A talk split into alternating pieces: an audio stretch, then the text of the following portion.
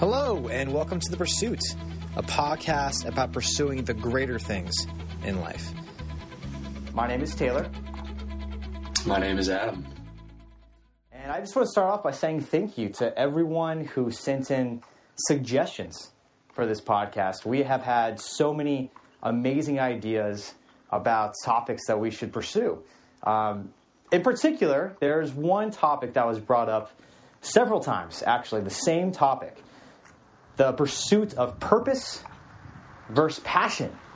And I think this is a pretty pretty profound topic, and I thought I'd open it up to Adam to uh, explore the intricacies of it. Yeah, absolutely. And yeah, thank you, thank you to those of you that that requested this, and it, it really was cool to get a lot of feedback. And what we want to start off with today is a few sort of parables that really lay this out perfectly. And so the first one is this idea of of three three bricklayers. And these are these are carpenters or bricklayers. And one day uh, a wandering journeyman came across these three bricklayers working. And and he asked what are you what are you doing? And the first bricklayer said "Well, i'm i'm here laying these bricks uh, the second one responded and said well, i'm i'm building a church. And the third one responded i'm building the house of god. And this this is sort of this this perfect idea and it really ties in well to this concept from last from our last episode around meaning. You can see that for each one of these people they they had sort of a different a different concept and a different meaning of of what they were doing with their with their hands with their time with their energy and for the first he he sort of looked at it as a as just a job. He was just laying bricks, just setting them there, and and the second one, well, he was he was building a church, and you know, maybe he used to build houses, and and maybe someday after building a church, maybe he can go to to big skyscrapers that are 100 100 stories tall. And that's more of sort of a, a career. He's on sort of a, a career path.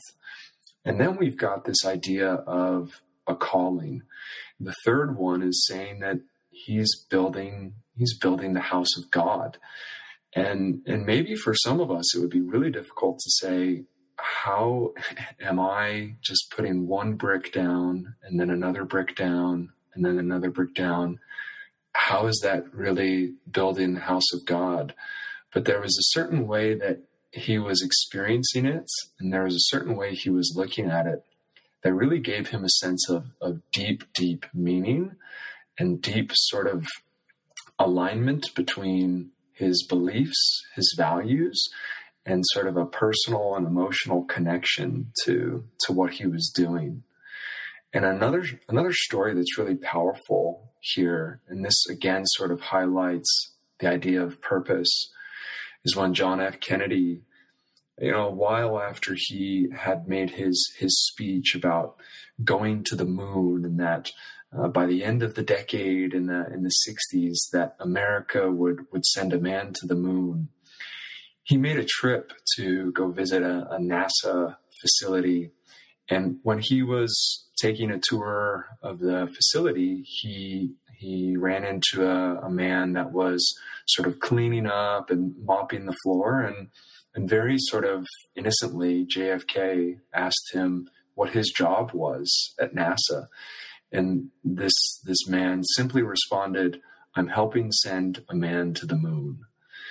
And again, this is sort of powerful because very few people these days let's say they're they're sort of a, a janitor or something like that and they're just they're just cleaning. And to sort of feel so connected to what you're doing to be able to say well what i'm doing is helping send a man to the moon that's that's really that's really a connection to purpose. And to some degree many of us are looking for this sense of fulfillment the sense of contentment the sense of purpose or meaning in our lives. But again, this idea of we're looking for it, we're searching for it. And so my first my first sort of question for our audience, and I'll pose it to you, Taylor, is you know what is what is what is this idea here of of sort of we're looking for it, we're searching for it. How do we how do we sort of find this this purpose? What do you what do you think? Yeah, man. Uh, and you know, an idea that I brought up in the last episode was the concept of an 18 year old graduates high school, heads to college, and uh, is searching for meaning. Right? I'm gonna I'm gonna phrase this in the vein of passion for the moment. I think a lot of young people, especially people of, of our generation and younger, so millennials and, and Gen Z uh, individuals who are really searching for passion. They're searching for something that they view as as the, the joy of their life and they want to get paid doing it. And I see so many young people jump into college just searching for what they enjoy to do. And they spin their wheels and they spin their wheels and they cannot figure out what it is they want to do. So they're undeclared. They're an undeclared major as a freshman. And perhaps they become undeclared their second year as well. And then by their their junior year, I guess they'll go into communications or business. And this isn't everyone, right? This isn't everyone. Uh, but those aren't necessarily things they want to do. And they sort of are directionless. They don't have any any guidance. They don't have that mentorship to say, "Hey, listen, you don't just find passion. You don't just find it. You know, you have to you have to continue living your life and passion comes. What, what is it? What do you say to the 18 year old out there that is searching for that passion and they, they walk in circles because they can't, uh, they can't quite find it? And they say, I don't want to just pursue a job that just makes me money if I don't enjoy it, which is true. You shouldn't do that. But what kind of guidance and advice would you say? You've worked with many fraternities, uh, and you've worked with many people that have uh, approached this this line of logic. So, what, what are your what are your suggestions to these people? Yeah, it's a it's a great question. you know, I think for each person there is there's a there's a journey that they are on as they're going through life, and for so many of us, and I, I, I bet for you, Taylor, and I don't want to speak for you, but I can speak for myself and say I, I personally found that uh, the journey was sort of long and winding and, and awfully confusing. And you know, you get this idea that some people at a very young age they know that they want to to be a doctor or they know that they want to be a dentist or they know that they want to be uh, a basketball player or they they know that they want to be a uh, a musician or an artist and myself myself excluded from that group, I, I didn't really have any sort of clue really what I wanted to do. I, I knew what I enjoyed. I I enjoyed uh, playing sports. I enjoyed playing basketball. I enjoyed reading books. Um, I enjoyed uh, movies, and uh, we both enjoyed uh, video games at different points in our lives. And and but again, this this idea of okay, well, what do you want to do with your life versus what do you enjoy is a really sort of um, I, I, believe it's essentially a paradox, and it's a little bit like you, you you alluded to it there. I believe that this is really sort of a paradox, as with many things to to being human and in the human experience. The fact that there's there's some old quotes or old sayings around in order to fulfill yourself you have to forget yourself in order to find yourself you have to lose yourself and in this sense too i know that many people are looking for for happiness they're looking to sort of maybe they want to find their purpose or they want to want to be happy um, or they want to be sort of uh, living a good life. And and as with many things to to the human the human experience, this is not so straightforward. And there really is something sort of ironic and paradoxical here, where again, if you're actually looking to be happy, it, shooting for happiness is not really going to sort of give you happiness.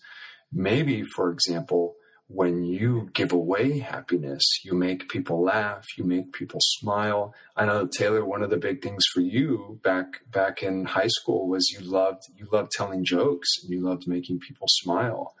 And and this idea that you know actually there's there's sort of an, an irony and a paradox here that if you're searching for for your for your purpose, if you're searching for happiness, uh, if you're searching for um, these sort of things, you're you're going to have a hard time. You're going to have a hard time finding it, and and in this way, I, I like to.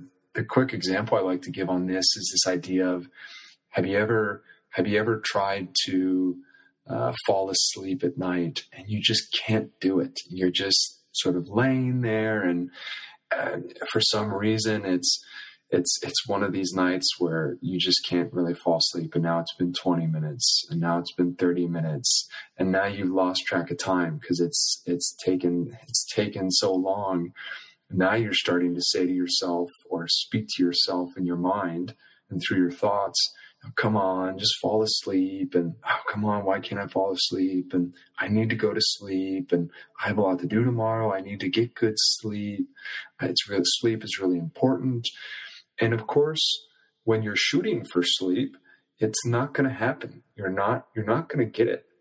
And the idea here, same with purpose, passion, these sort of things, these are actually uh, somewhat paradoxically, these are byproducts of other things.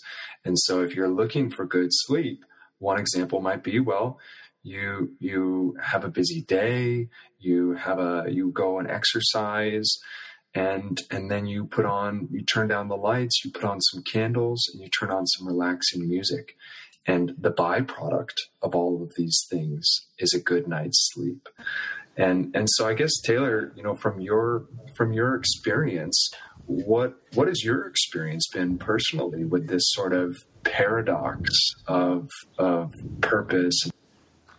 Yeah man. You know i uh as you were saying that it makes you think that purpose and passion they're intertwined. And in fact how similar are they? And i think that they are very similar. And at the end of the day and this is my own personal experience i'm not saying that you need to answer both questions at the same time but in a way you kind of can and what i can say is that i've received and attained the most joy in my life being connected to a community. When you are contributing something to a group, when you are contributing something to a society, a, a foundation, and you feel like what you are doing is worthwhile, that you are really giving something to that group, you, you feel joy. You feel like what you are doing matters. That is purpose to a T. And when you are doing that and you feel that your contribu- uh, contributions are, are creating a better society, a better group, a better people, then you feel passionate about that. You feel passionate about that. And when you find that you finally belong in some kind of society, man, that's, that's it.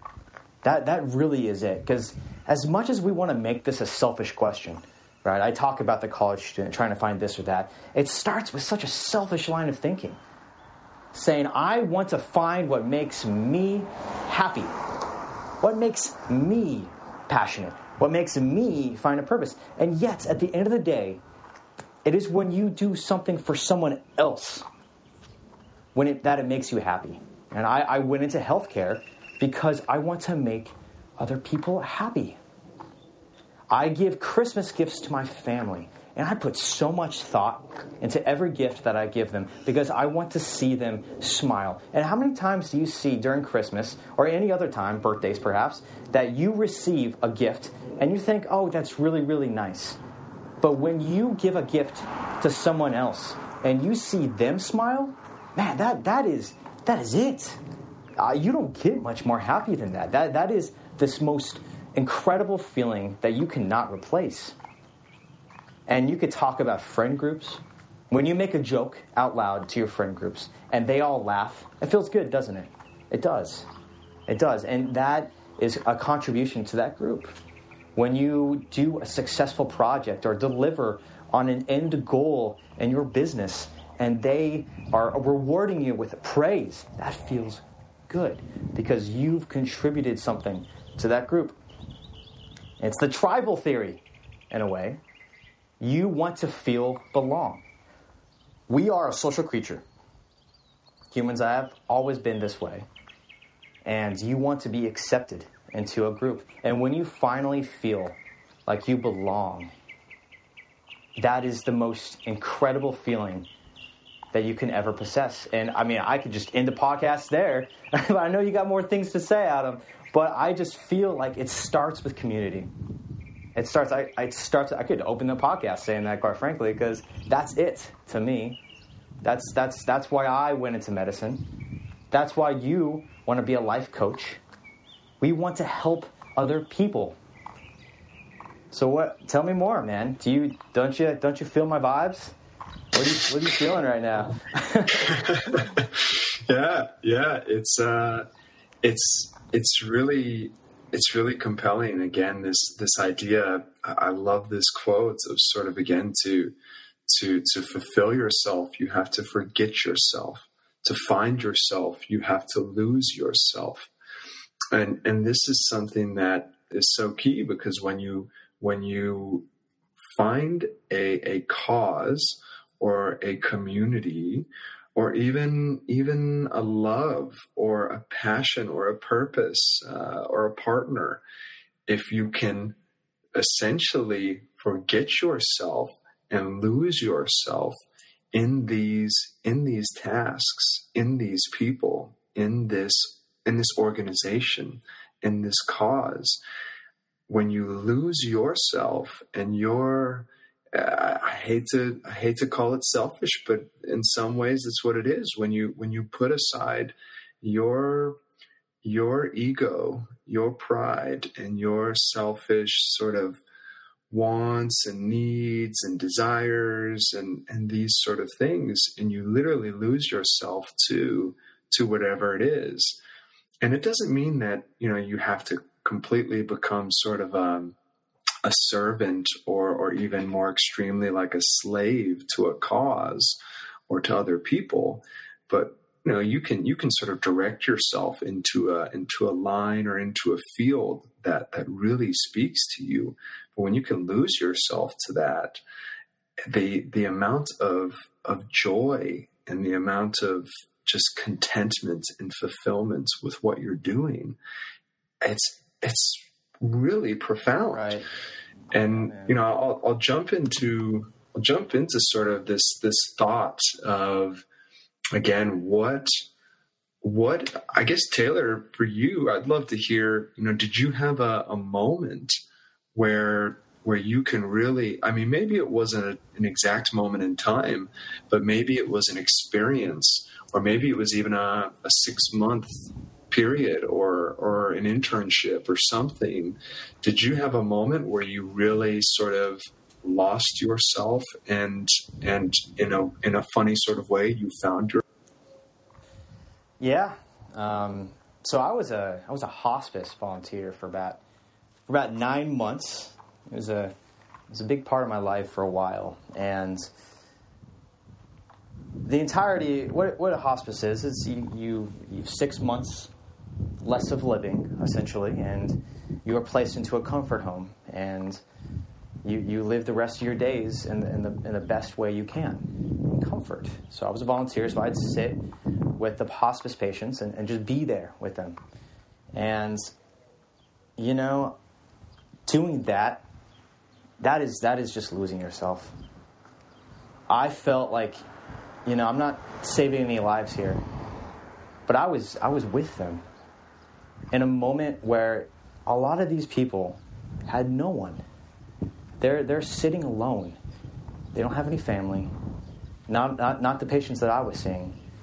And a lot of these people just had no one to talk to. And being able to just sit by someone's side while they are going through this, this traumatic emotional endeavor that the the joy that you get you feel like you're you're doing something and it's sad and it's heartbreaking and a lot of times I would come home just distraught if I lost a patient I, I would just feel you know you you build a relationship with these people and it doesn't last and at the same time I could walk away saying hey I was able to be there for that person and sometimes I would sit there for an hour and we wouldn't say anything. I would just sit there and hold their hand. And sometimes that's all you need to, to create a contribution. And you know, Adam, you brought up uh, the concept of servant a little while ago. And I remember there was a book that you made me read. This is four years ago. Uh, I know you probably remember the, the author, but I quite don't. But uh, it's called The Servant. Um, and the concept of the book is about service, uh, servant, servant leadership, right, where you are a leader, but you lead by serving others. And when you are in charge of an organization or you are in charge of a family, uh, what does it mean to be a leader, right? We can go into that uh, in so many details, but if you are a leader and you lead by serving others first from a bottom up perspective, you are you're creating this joy in your life and you're seeing other people succeed because there are leaders in this world where they are only thinking about themselves. They are only thinking about the end goal. They are only thinking about how do i make my investors happy? How do i make my shareholders succeed? And they, they lose sight of the thousands of employees that they have. But when you have a leader that says hey i'm going to be there for the people that I hire, and I'm going to make this an organization where they feel like they are contributing to something better. That is a leader that you want to work for. And that's going into politics, that's going to so many different aspects. But that, that, that book, it struck me as well. So I gave you sort of two different examples there. Um, but the, the overarching theme is that you are there for someone else you were there making a difference in someone else's life. And through that, you not only feel like you have found a calling, but you feel like you have found this, this, this inner happiness that you probably haven't found in quite some time. So that's that is my roundabout answer to the uh, losing yourself right there, Adam. Yeah, yeah, it's funny because I can remember I mean, it must have been four or five years ago when you told me about yeah. the hospitals and, yeah, it was a while ago. that was, I think that was a, a huge moment of of your life where you know you you really found something with service, with yeah, really sort of losing yourself in in your patients and the people that you're looking to serve. And I, from from that moment on, I could tell that you really committed to to yeah this idea of yeah of of medicine of um, alleviating other people from their from their struggles and from their suffering and and that's that's essentially the same idea with what I practice. I don't have a great way to explain what I do, but but I guess one of the techniques or the ideas is this idea of logotherapy. We we've talked about Viktor Frankl, uh, who, you know, for he's a great example of again this idea of of the calling or of purpose. And after after he was uh, sort of an esteemed psychologist and psychotherapist, I believe in Vienna, and and he was yeah, deported to the concentration camps throughout uh, throughout Europe. Um, and he was put into a lot of struggle and a lot of suffering. And and in these moments, he found a new a new sort of calling and a new sort of purpose. And he he didn't get to choose. You know, hey, I I would love to go play golf tomorrow, or I would love to go play tennis, or wouldn't it be fun to go to go uh, play some video games, or or just go go to the theater? You know, he he got he got thrown and thrust into that situation, and he had really no choice in the matter. And and this is why, in some ways, this idea of purpose or I really like the word calling because just like from your experience, Taylor, when working at the hospice and and recognizing that, well, if I don't spend an hour sitting next to this person and being with them, nobody else is going to do it.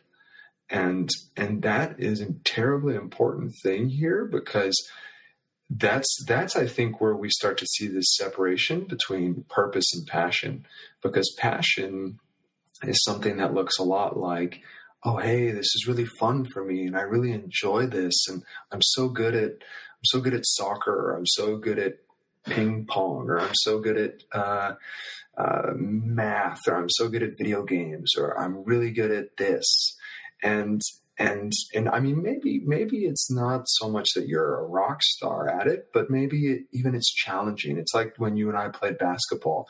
It's not like we were it's not like we were NBA players, but we were good at it. It was challenging, it was fun, and and we enjoyed it. We were passionate about basketball, but it wasn't necessarily like something was calling us to to do that.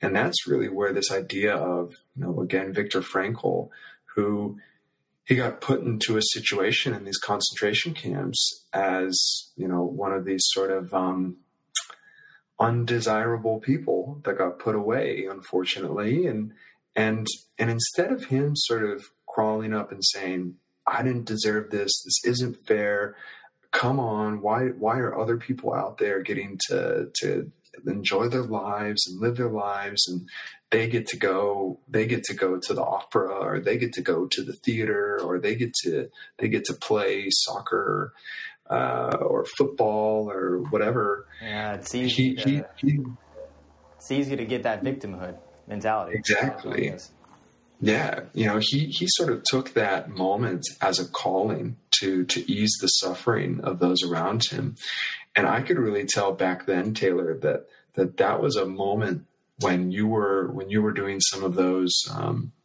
sort of that that practical work and uh, various um, internships and ex- and sort of jobs and, and various things. You were sort of exploring these different things and discovering what really spoke to you.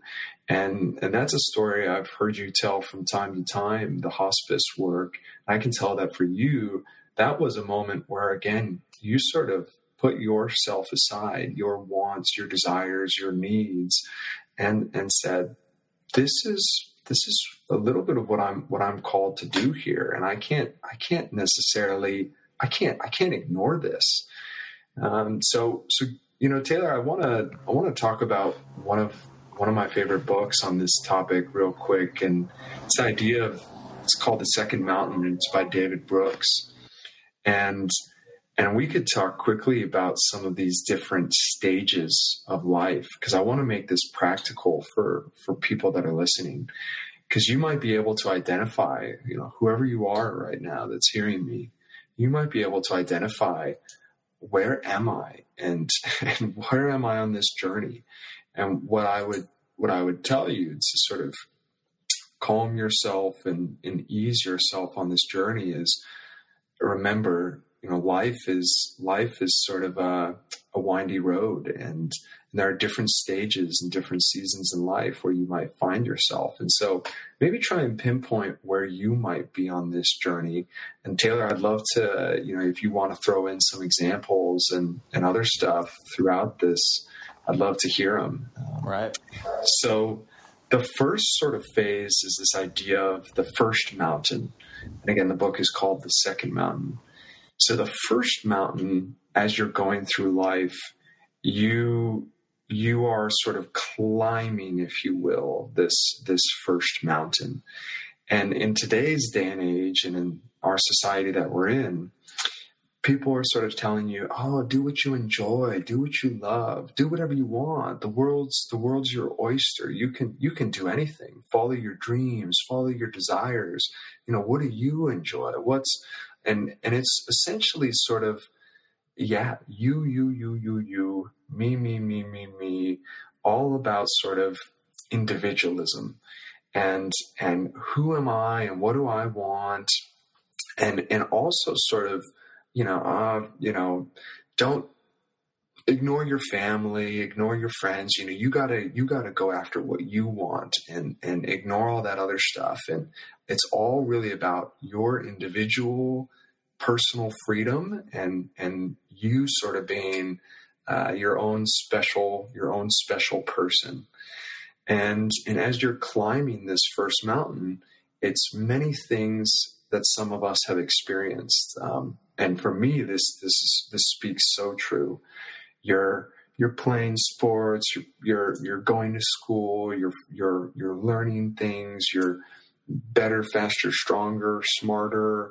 You're sort of improving yourself, and and at the top of this mountain, as you're summiting it, you you know there's something up here. Maybe it's maybe it's graduation, maybe it's a degree, maybe it's maybe it's uh, getting your first job and, and a job that pays you a lot of money or or at least pays you enough to get your own apartment or your own car or or you know you're getting your uh, your own your own television, your own uh, phone, these sort of things, and your your your boyfriend or your girlfriend or your your partner, your significant other, and and some people it's a lot of material success. It's it's a lot of material things that are yours and and sort of nobody else's. It's your own personal freedom.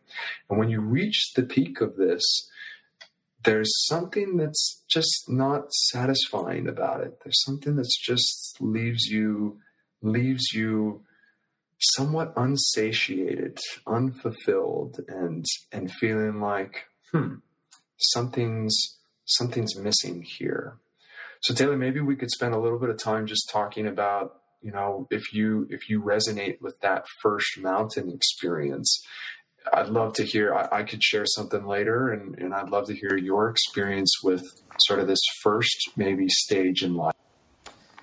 Yeah, you know, this this kind of goes into developmental psychology a little bit. You know, I think you'll notice a lot of people in middle school. You know, they are in that stage in life where they can only sort of think about themselves.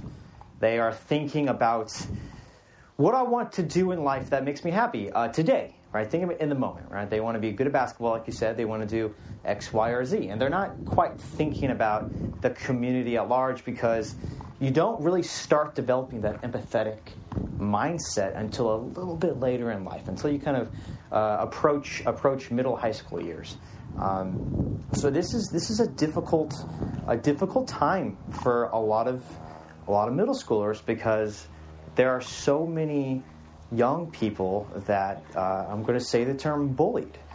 You know they are, and and a lot of times the bullier doesn't quite understand the repercussions of his actions because they're sort of incapable of seeing themselves in another person's shoes um, not to not to uh, uh, explain away uh, someone who's uh, been, been been bullied hard in their life, but that's sort of a concept. Sorry about the plane above me, um, but I will say that over time you do develop that empathy, and people look back at their actions, they reflect, and they are able to to find joy in being there for someone else.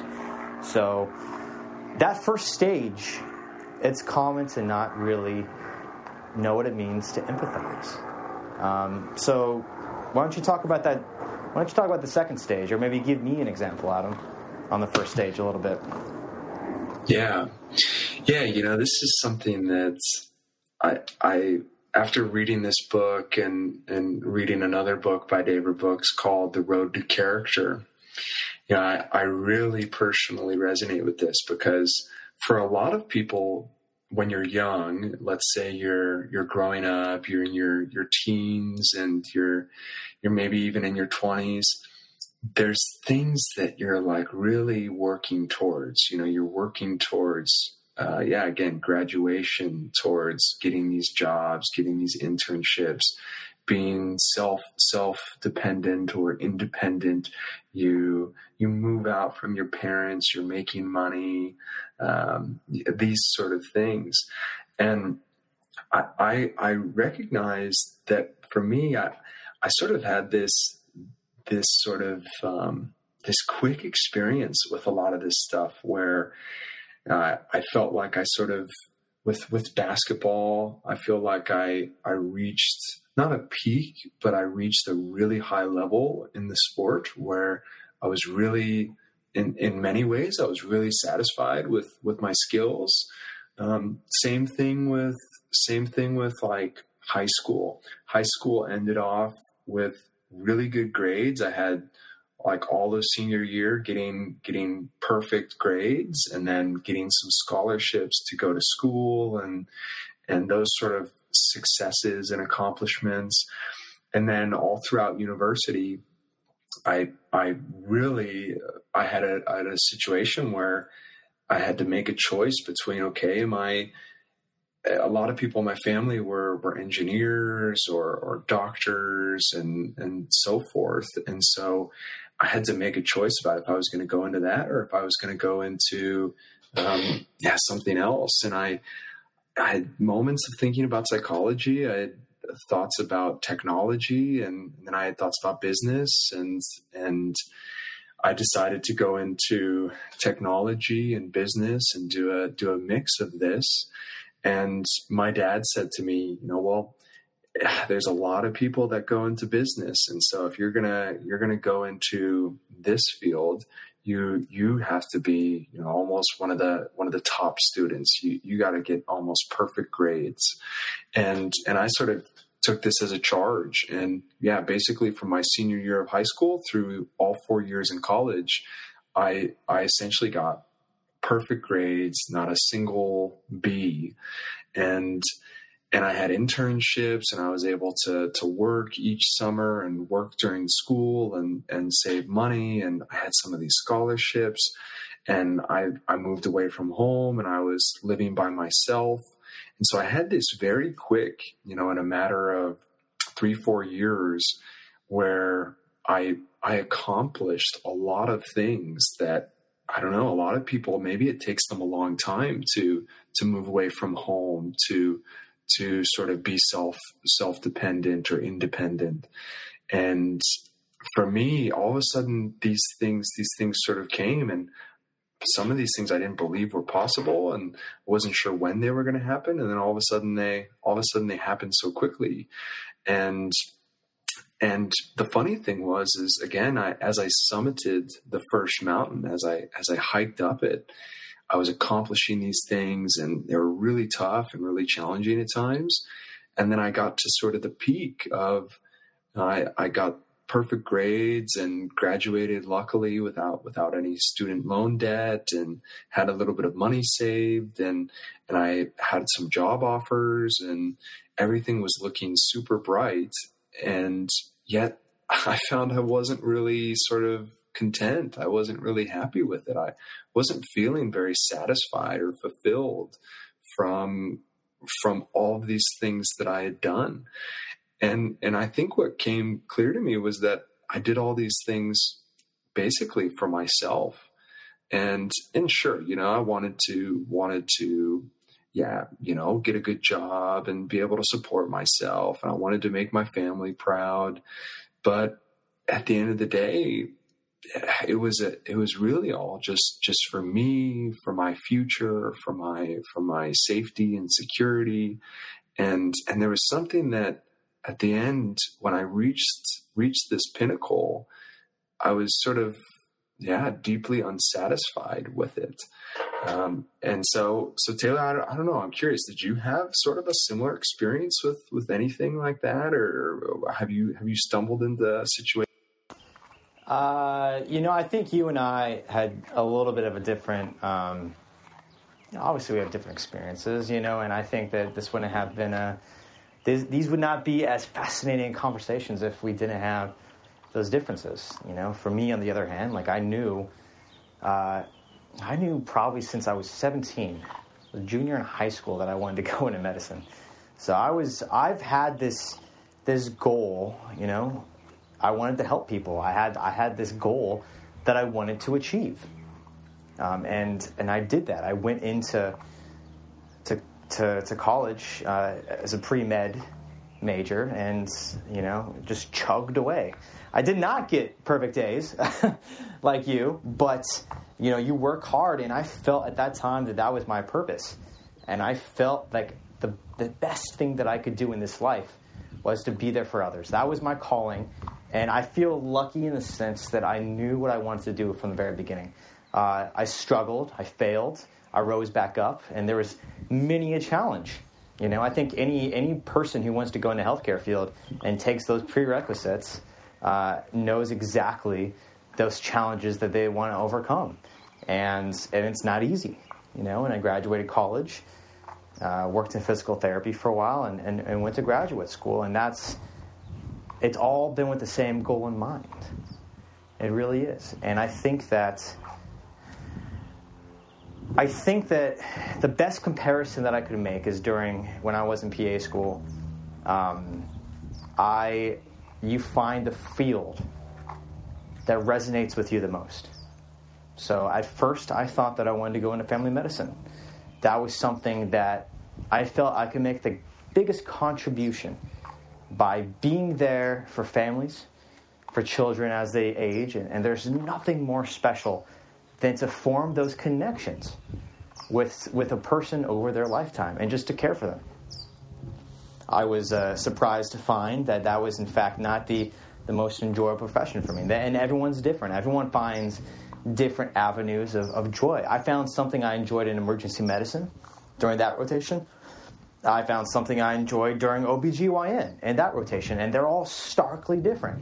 I liked surgery. I liked uh, I liked working in orthopedics, and these are all just so different. And in the end, I, I did choose to work in sports medicine, orthopedics, uh, with a spine specialty, and that that's something that I found to be enjoyable for me. And working with people in chronic pain is, is something that I feel like I can make a great con- contribution.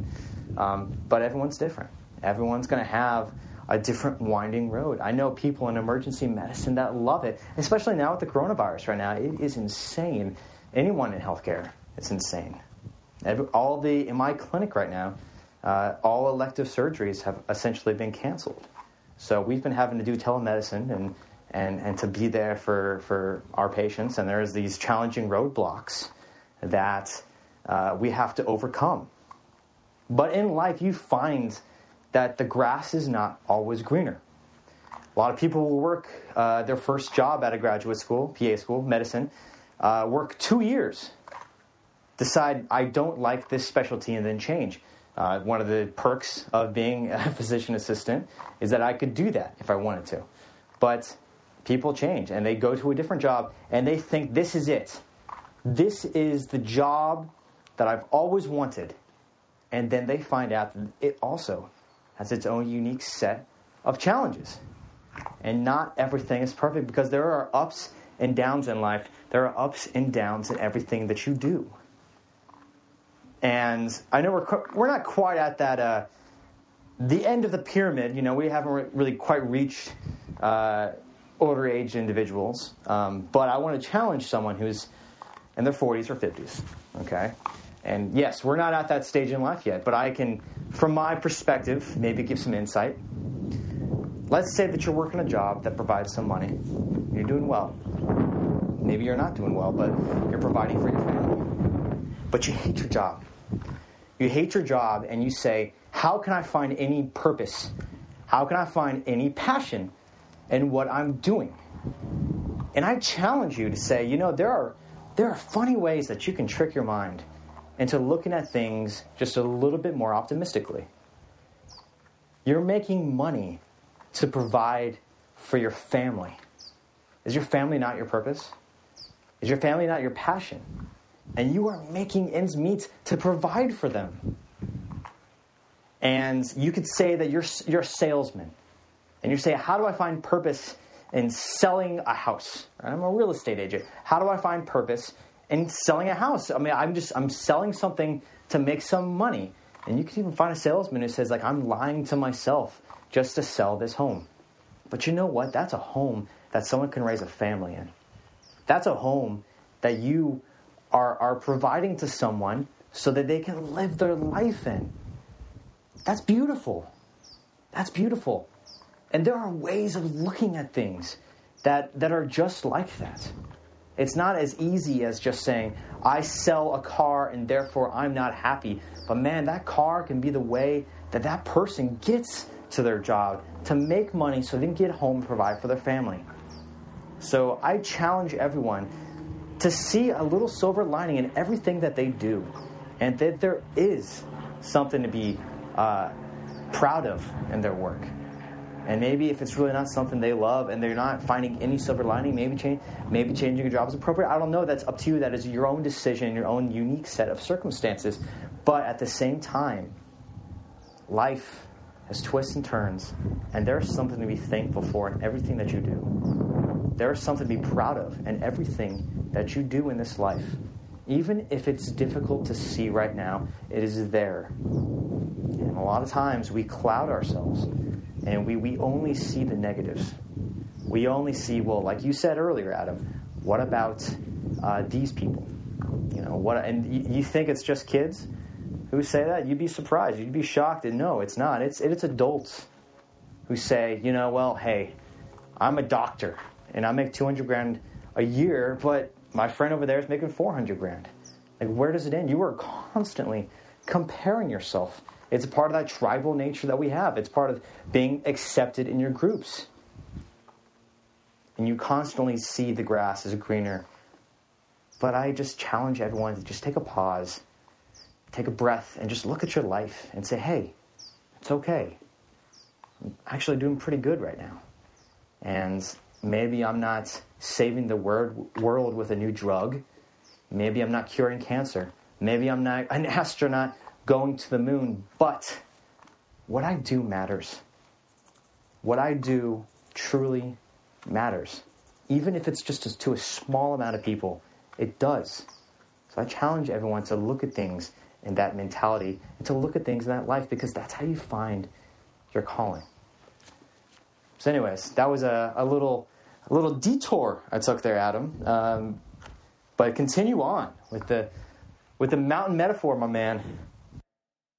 Yeah. So, you know, once you, once you sort of, I'd say this first mountain that you, you start off with in life, you're sort of being, well, maybe pushed and pulled and, and, you know, by, by expectations of society and, what are the the indicators and the markers of of this material success or again, your own personal individualized success.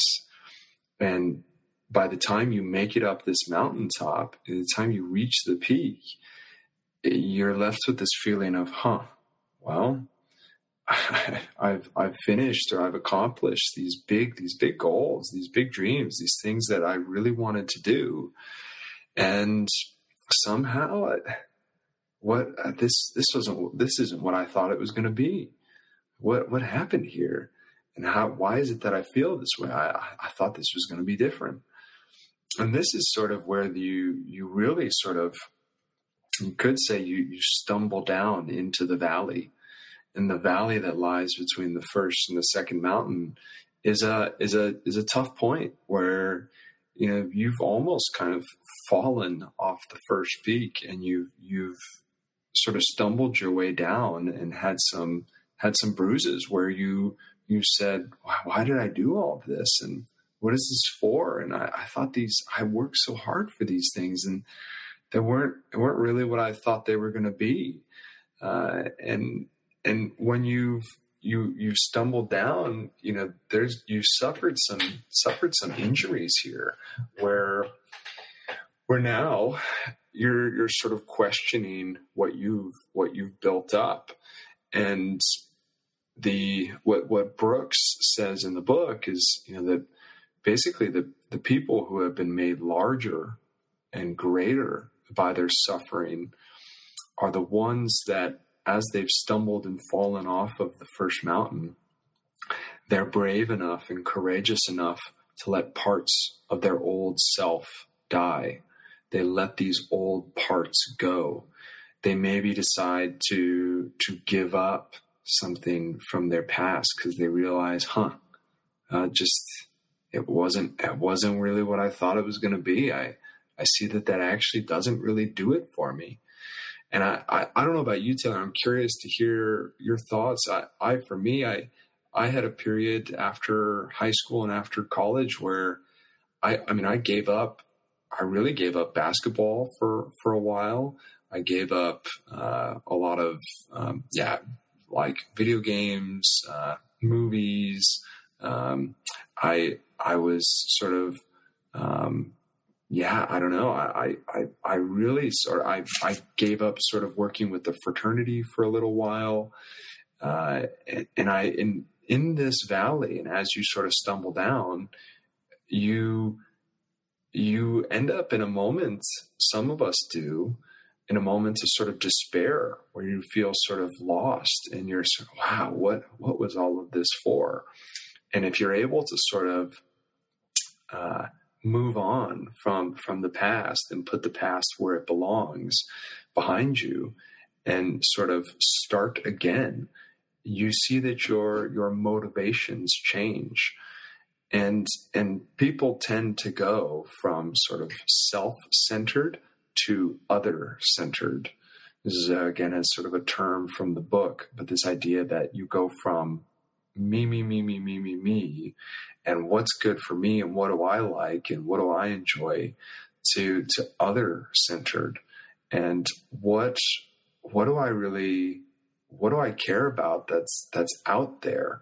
And, and the idea here is, is that in order to sort of um, start this start this hike and start this this summit up the second mountain you you have to let some some baggage go. You have to to let some things out of your backpack.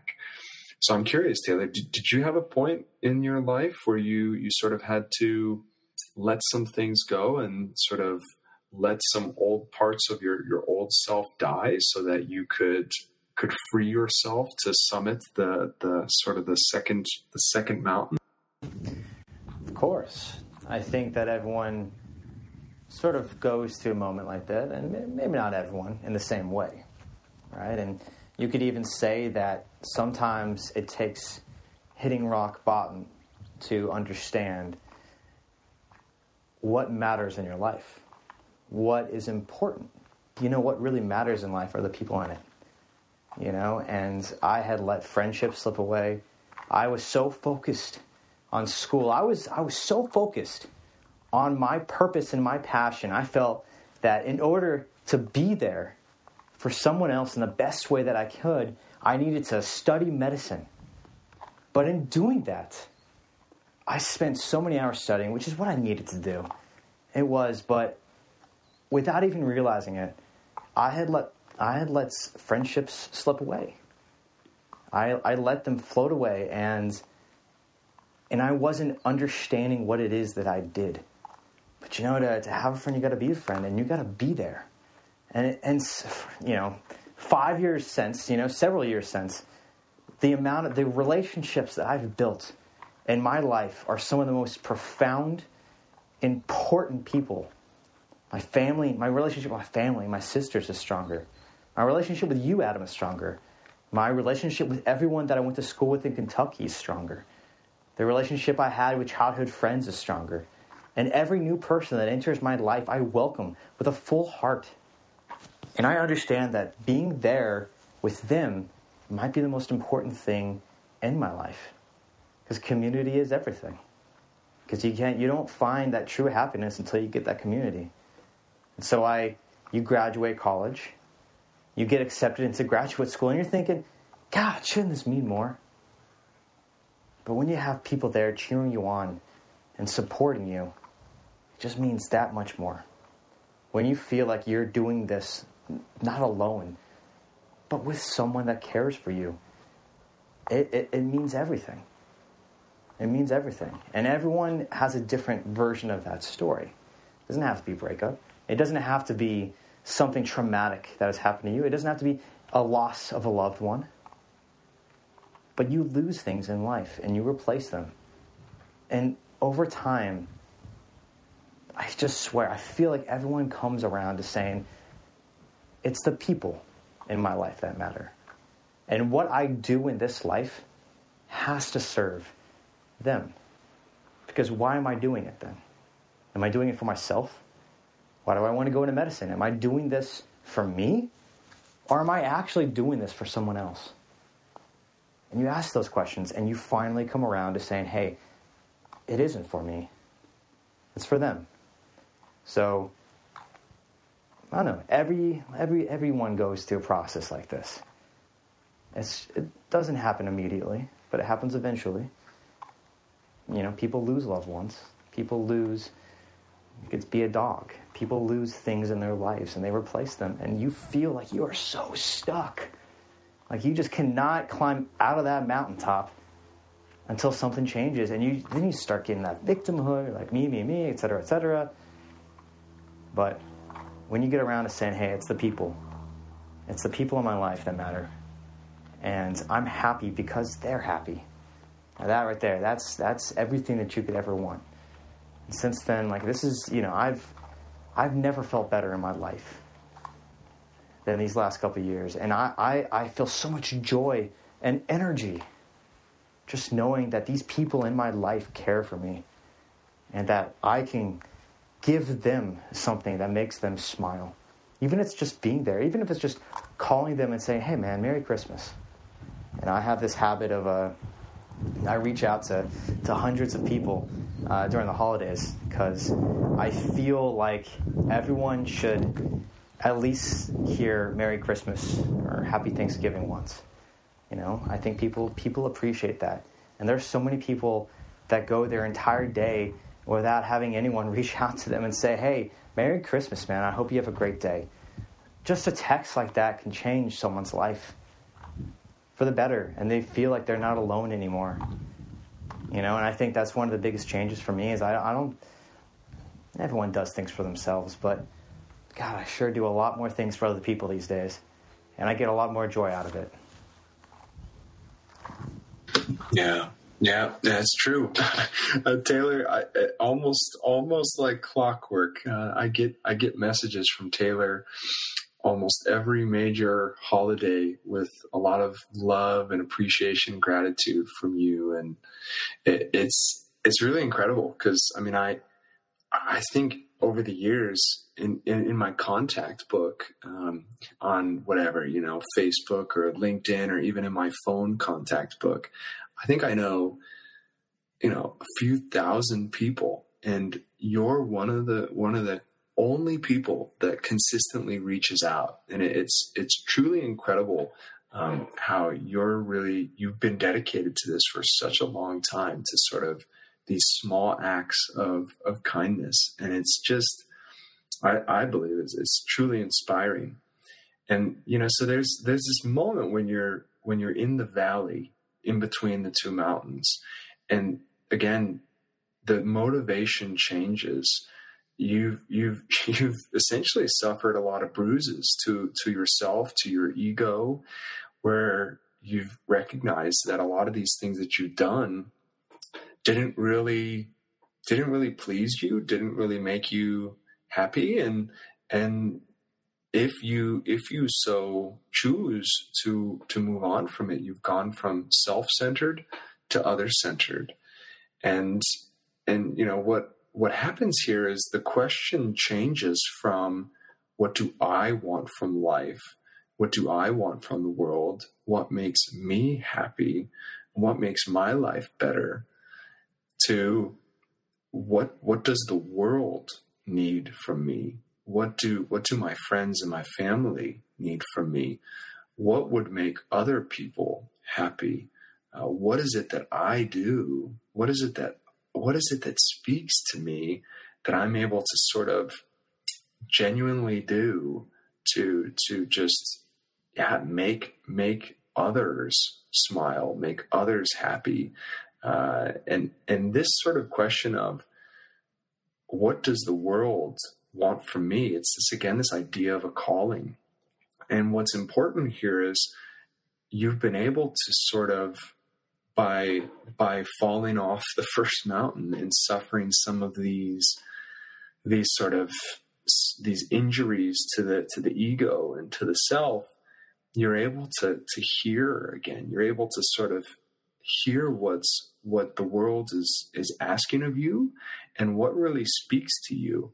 You know for taylor i i think there's a good thing here that i'd like to ask you but for me you know like i I was able to, through my experience with sort of uh, with with having divorced parents, uh, with sort of experiencing so much prosperity uh, along the West Coast and and just being in a in a really um, a really hardworking and also lucky and and and fortunate family, I was able to experience so much sort of uh, yeah sort of success and and opportunity at a young age that for me this feeling of uh, somehow yeah, I don't know what it was, but this feeling of dissatisfaction or this feeling of, huh, you know, all these things,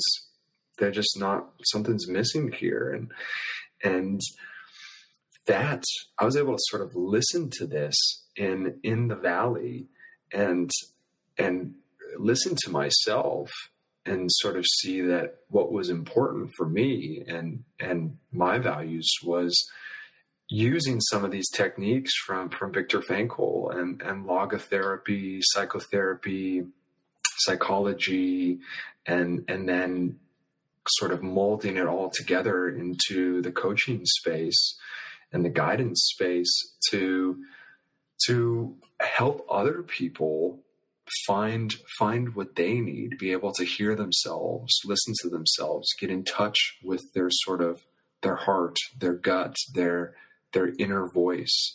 And that's something that I, I struggled with for a really long time.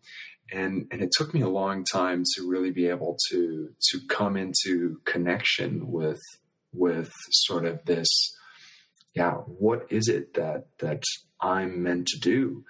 But I found that people came to me to to seek me out for these sort of conversations, and I somehow, due to my development, due to my experience, due to whatever, I was able to be there for them and create space for them, and to to to ask questions, ask sort of somehow the right questions, and and give them my time, give them my attention, uh, sort of really put them at the center of my attention and let them know that I that I truly cared about them and and somehow put me aside for them to know that I was I was really present and, and there for them.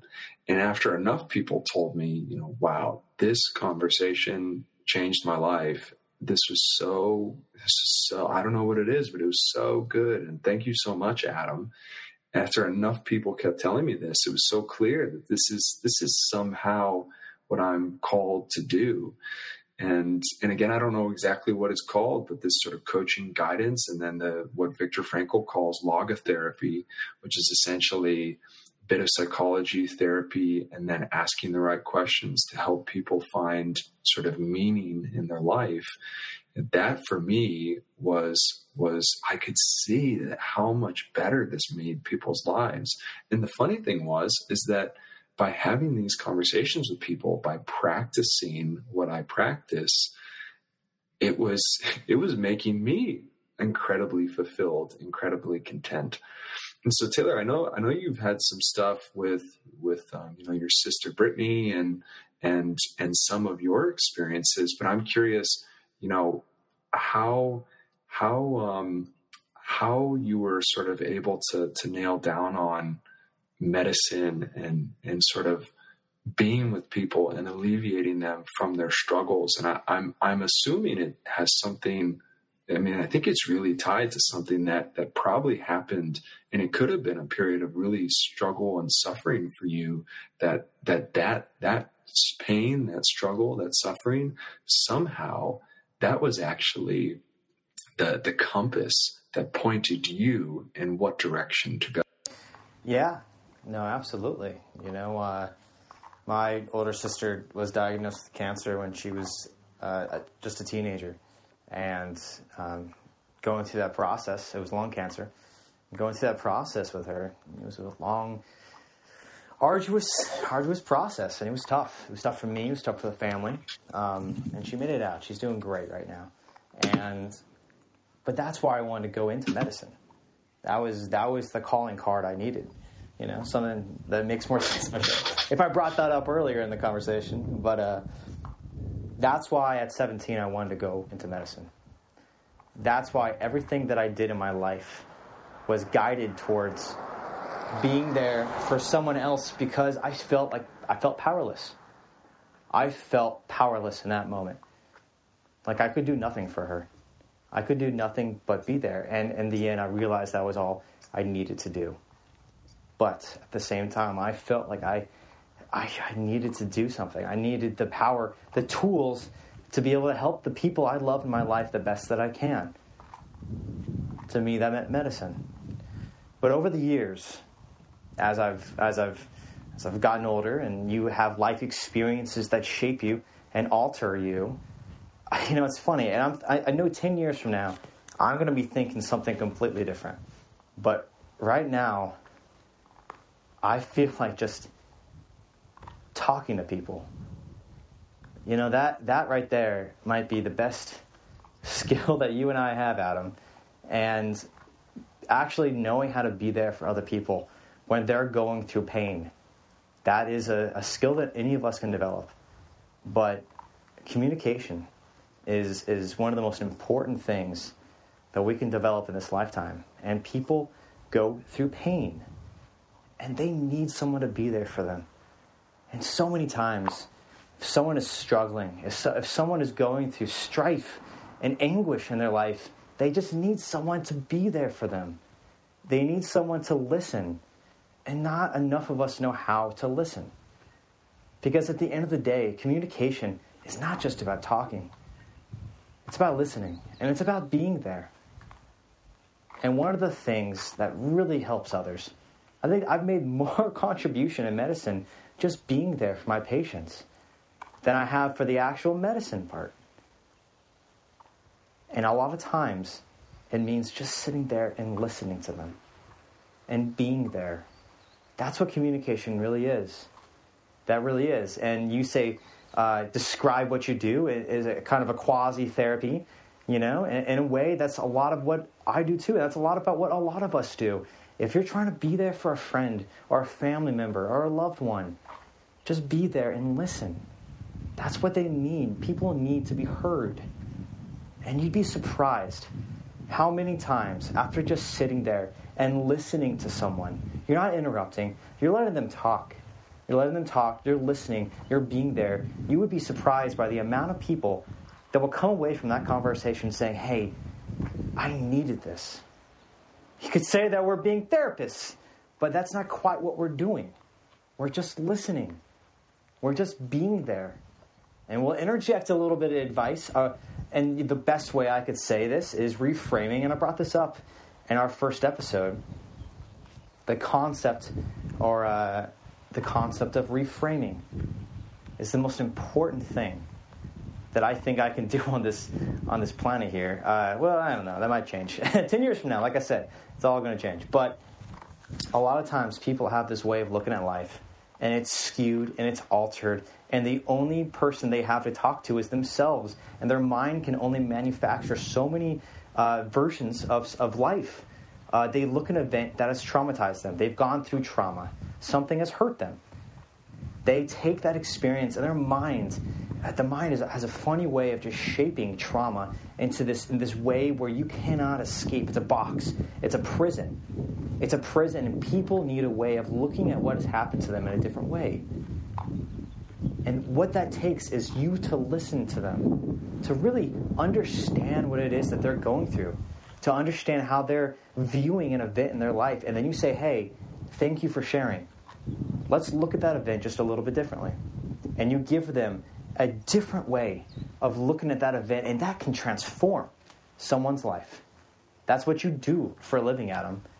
That's how I've made the most impact in my life. Is you take things in, you say, "Hey, let's just change things a little differently. Let's look at this in a different way." And I'm not telling you right now that this is going to fix you. I'm not telling you right now that you're not going to have pain. But I can tell you that if you change just the way you look just a little bit, you can look at things just a little bit differently. And over time, I'm telling you, you're going to be happier. But it takes work and it takes effort and it's not easy. Kind of a lot like meditation. A lot of people don't know how to quote unquote accept the moment, let it go, and take in the next moment. Meditation's difficult. But communication essentially is what guides us in this life social creatures after all, and, and community is everything. It's purpose, it's passion. So if you're saying, I don't know how to be there for my loved one, I'm in a relationship and she's struggling or he's struggling and I don't know what I can do, what I, what I advise to you is just listen and don't say anything. Just sit there and take it in. Let them talk to you. And, they, they, and you'll be surprised that they will let you talk afterwards. So that's what I would say, Adam. Yeah, you know this this this sort of the valley and the the beginning ascent of the second mountain is is really characterized by you know really giving a giving yourself a chance to to know yourself and and sort of hear yourself and and again at the beginning of life, there's so many things that are being thrown your way with school and activities and family and sports and uh, what, whatever is happening in your world and in your and in your beginning years in life. There's it's almost there's almost so much clutter and so much noise that's taking place that it's it's almost impossible to really get connected to what the world is is pulling and calling you to do and to really hear that and to even sort of hear yourself on a deeper level what really speaks to you. And when you sort of fall into the valley and you're you're maybe getting close to climbing that second mountain you finally have had a chance to to hear what's what's there for you.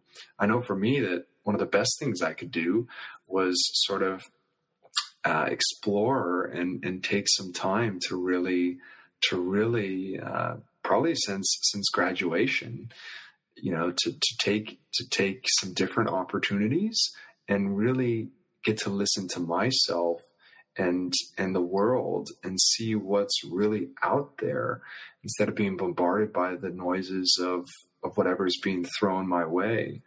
And and then through traveling the last few years and, and being out there, I got to really see what's what's happening with the world, what's happening with with people. And I think one of the big things that calls a lot of people right now are are topics like climate change or or animal suffering or or these sort of things. And and I think again, it's people probably aren't going to be super passionate or have a lot of fun working on climate change or, or animal suffering, but maybe they had some sort of firsthand experience with it, and they just couldn't they couldn't turn away from it. They couldn't they couldn't just like a lot of things of life, they just pass by and, and they don't stick with you. But some things, for some reason, they touch you on such a level that you just can't you can't turn away from them. And for me, again, it just became so clear that in our modern society, where we have so much prosperity, so much wealth, so much freedom, so much opportunity and possibility. You know, for for so many of us, we can we can uh, fly anywhere. We can we have this supercomputer in our pocket. We have exotic food and fruits from around the world at any moment of the day whenever we want it. But for some reason, people are still not sort of satisfied and content with how they're living. And for me, it became so clear that you know somehow I could I could help alleviate people from this from this suffering. And the first step is moving away from what what pleases me, what pleases you, what do you enjoy? And again, you can if you if you listen to yourself clearly enough and you really get connected to what is the world calling me to do, oh, you're gonna you're gonna love working on that. You're gonna enjoy it, and you're gonna lose yourself in it, and and you're just you're just gonna have such an awesome time climbing that second mountain. Sometimes it might really be sad and and really uh, you know the cause you might be working toward or the people like taylor like you said with the people that you lost it, it might it might sort of be really incredibly sad to, to do what you're doing sometimes but it's so obvious to you that you you must you're called to do it. And so that's why you really find that that purpose and that that joy climbing the second the second mountain because it really speaks to you. And I want to just give a, a few examples here. Again, I, I, mentioned Viktor Frankl a few different times, and that's a very clear one of he was thrown into a situation. I, I don't know exactly how old he was, but you have to remember for a lot of people, and I bet a lot of people listening right now, you might not be thrown into one of these situations where you're called to do something until much later in life. Uh, and especially if you're if you're not if you're sort of maybe focused on some of some of the wrong things but one person here would be Frances Perkins. Um, she was the first woman appointed to to a cabinet post uh, in uh, uh, Franklin Delano Roosevelt um, administration in U.S. history, and she dedicated her life. I mean, and it wasn't so much a huge declaration, but it was so clear to her. She dedicated her life to workers' rights after, uh, in 1911 in New York City, um, she she basically witnessed firsthand and was completely powerless and another word that you use, Taylor, powerless in your your sister's situation, and with some of my situations too. I felt powerless, and she was powerless as she watched 47 people, uh, basically who were stuck in the Triangle Shirt Factory. Uh, where they were making clothing, making shirts. A fire had started in the factory building, and they didn't have great um, emergency escape routes and and ventilation systems and this sort of stuff and fire systems. And essentially uh, the escape routes were were blocked or not available. And and so people were dying inside this building. And 47 people instead of burning they decided to basically jump jump out the out the window. And so she watched this firsthand and was completely powerless to do anything against it. And so for her, just like Viktor Frankl, she this was so powerful for her that it was so clear that she was she had to do something about this and she dedicated the rest of her life to working to better better the lives of of workers and and improve their rights and a couple just fun sort of pop culture examples are if anybody's a fan of like the Lord of the Rings or the Star Wars series, you know, it, it's sort of silly and it's it seems like it's just a, a movie or whatever. But but you know, if you look at the Lord of the Rings with with Frodo, you know, he, I mean, life was pretty good and and and when he started off the movie and you know, I don't think he really wanted to go off and deal with this whole situation, deal with the ring and so forth. But he didn't really have another choice. He he had to do this for the betterment of of basically people in the, in the world and society. And same thing if you look at like Star Wars and and Luke Skywalker, for example. You know, he he was just sort of living life and hanging out, and he was sort of totally unconscious to the struggle and the suffering out there. And then all of a sudden, he was thrown into a situation where sort of the evil empire was was out there, and somehow he had a way to do something about it. And again, it wasn't it wasn't going to be fun. It wasn't going to be a, an easy peasy cakewalk yet he was he was called to deal with it. So if you if you look in any which way direction a lot of books a lot of movies and some of the examples we've given here there's often a moment where you just find yourself sort of awestruck by by an event. And and again I, I don't want to get this lost into it's negative and it's sad and it's bad and it's awful again a lot of things are are what you make them and what sort of meaning you give them. The idea here is that if you're if you're open to it and if your your eyes are open and you're looking and you're listening for for what is life asking of you what does the world want and need from you?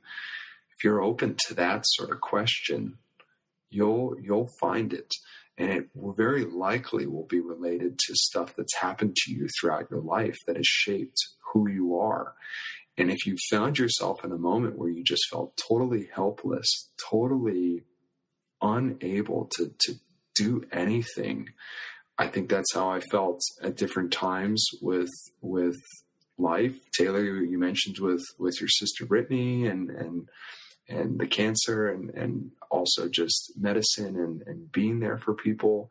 If you find yourself helpless in situations and really struggling and suffering, the paradox and the irony is is that is likely going to point you exactly to, to where you could head and what you could sort of put yourself toward that you would absolutely love and lose yourself in.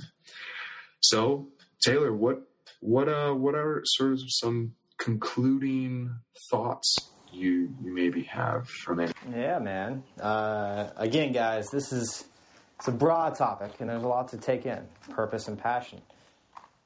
At the end of the day, though, I think that being there for other people it's the secret sauce. That's the magic of the whole the whole shebang right here.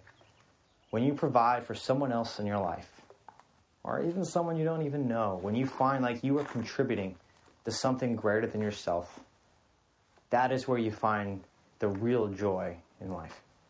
When you are giving to your family, when you're giving to your friends, when you're giving to your business, when you're giving to society, when you're giving to others, life's better. You find a purpose that you have otherwise not even expected. I challenge everyone to look at it like that. When you give for others, you find that you've given to yourself as well. How about you, Adam? What's the, what's your takeaway? Yeah, it's definitely this for any of those that are, are feeling lost and confused out there. I, I mean, this is why this is why we call living sort of an art. The life and and living this is really sort of an, an art style, and it is not it is not uh, just straightforward and given. This is sort of the why why the human experience is so is so full of twists and turns and ups and downs and there's this paradox in here and i would i would leave people with this idea of in order to fulfill yourself how could you forget yourself? In order to find yourself, how could you lose yourself? In order to be to be happy, how could you give happiness and how could you create it for those in your life? I loved what you said, Taylor, of if you want to have a friend, you got to be a friend.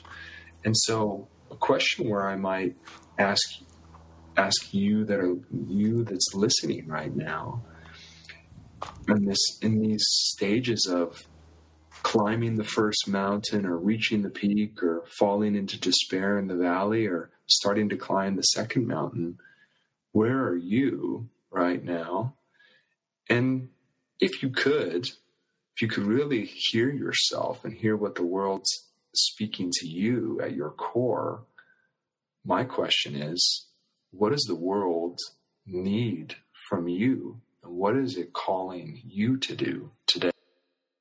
Beautiful, man. I love it. And guys, give us suggestions. Uh, give us a topic that you want us to explore.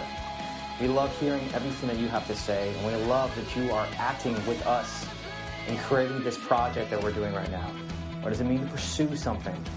What do you want to pursue? Talk with us. You can contact me at Tay Isenburg on Instagram, and you can contact Adam at Pursuit of underscore better. Find us and let's let's talk. Let's make this something worthwhile. Thanks for talking, Adam. Likewise, Taylor. And for everyone out there, be well.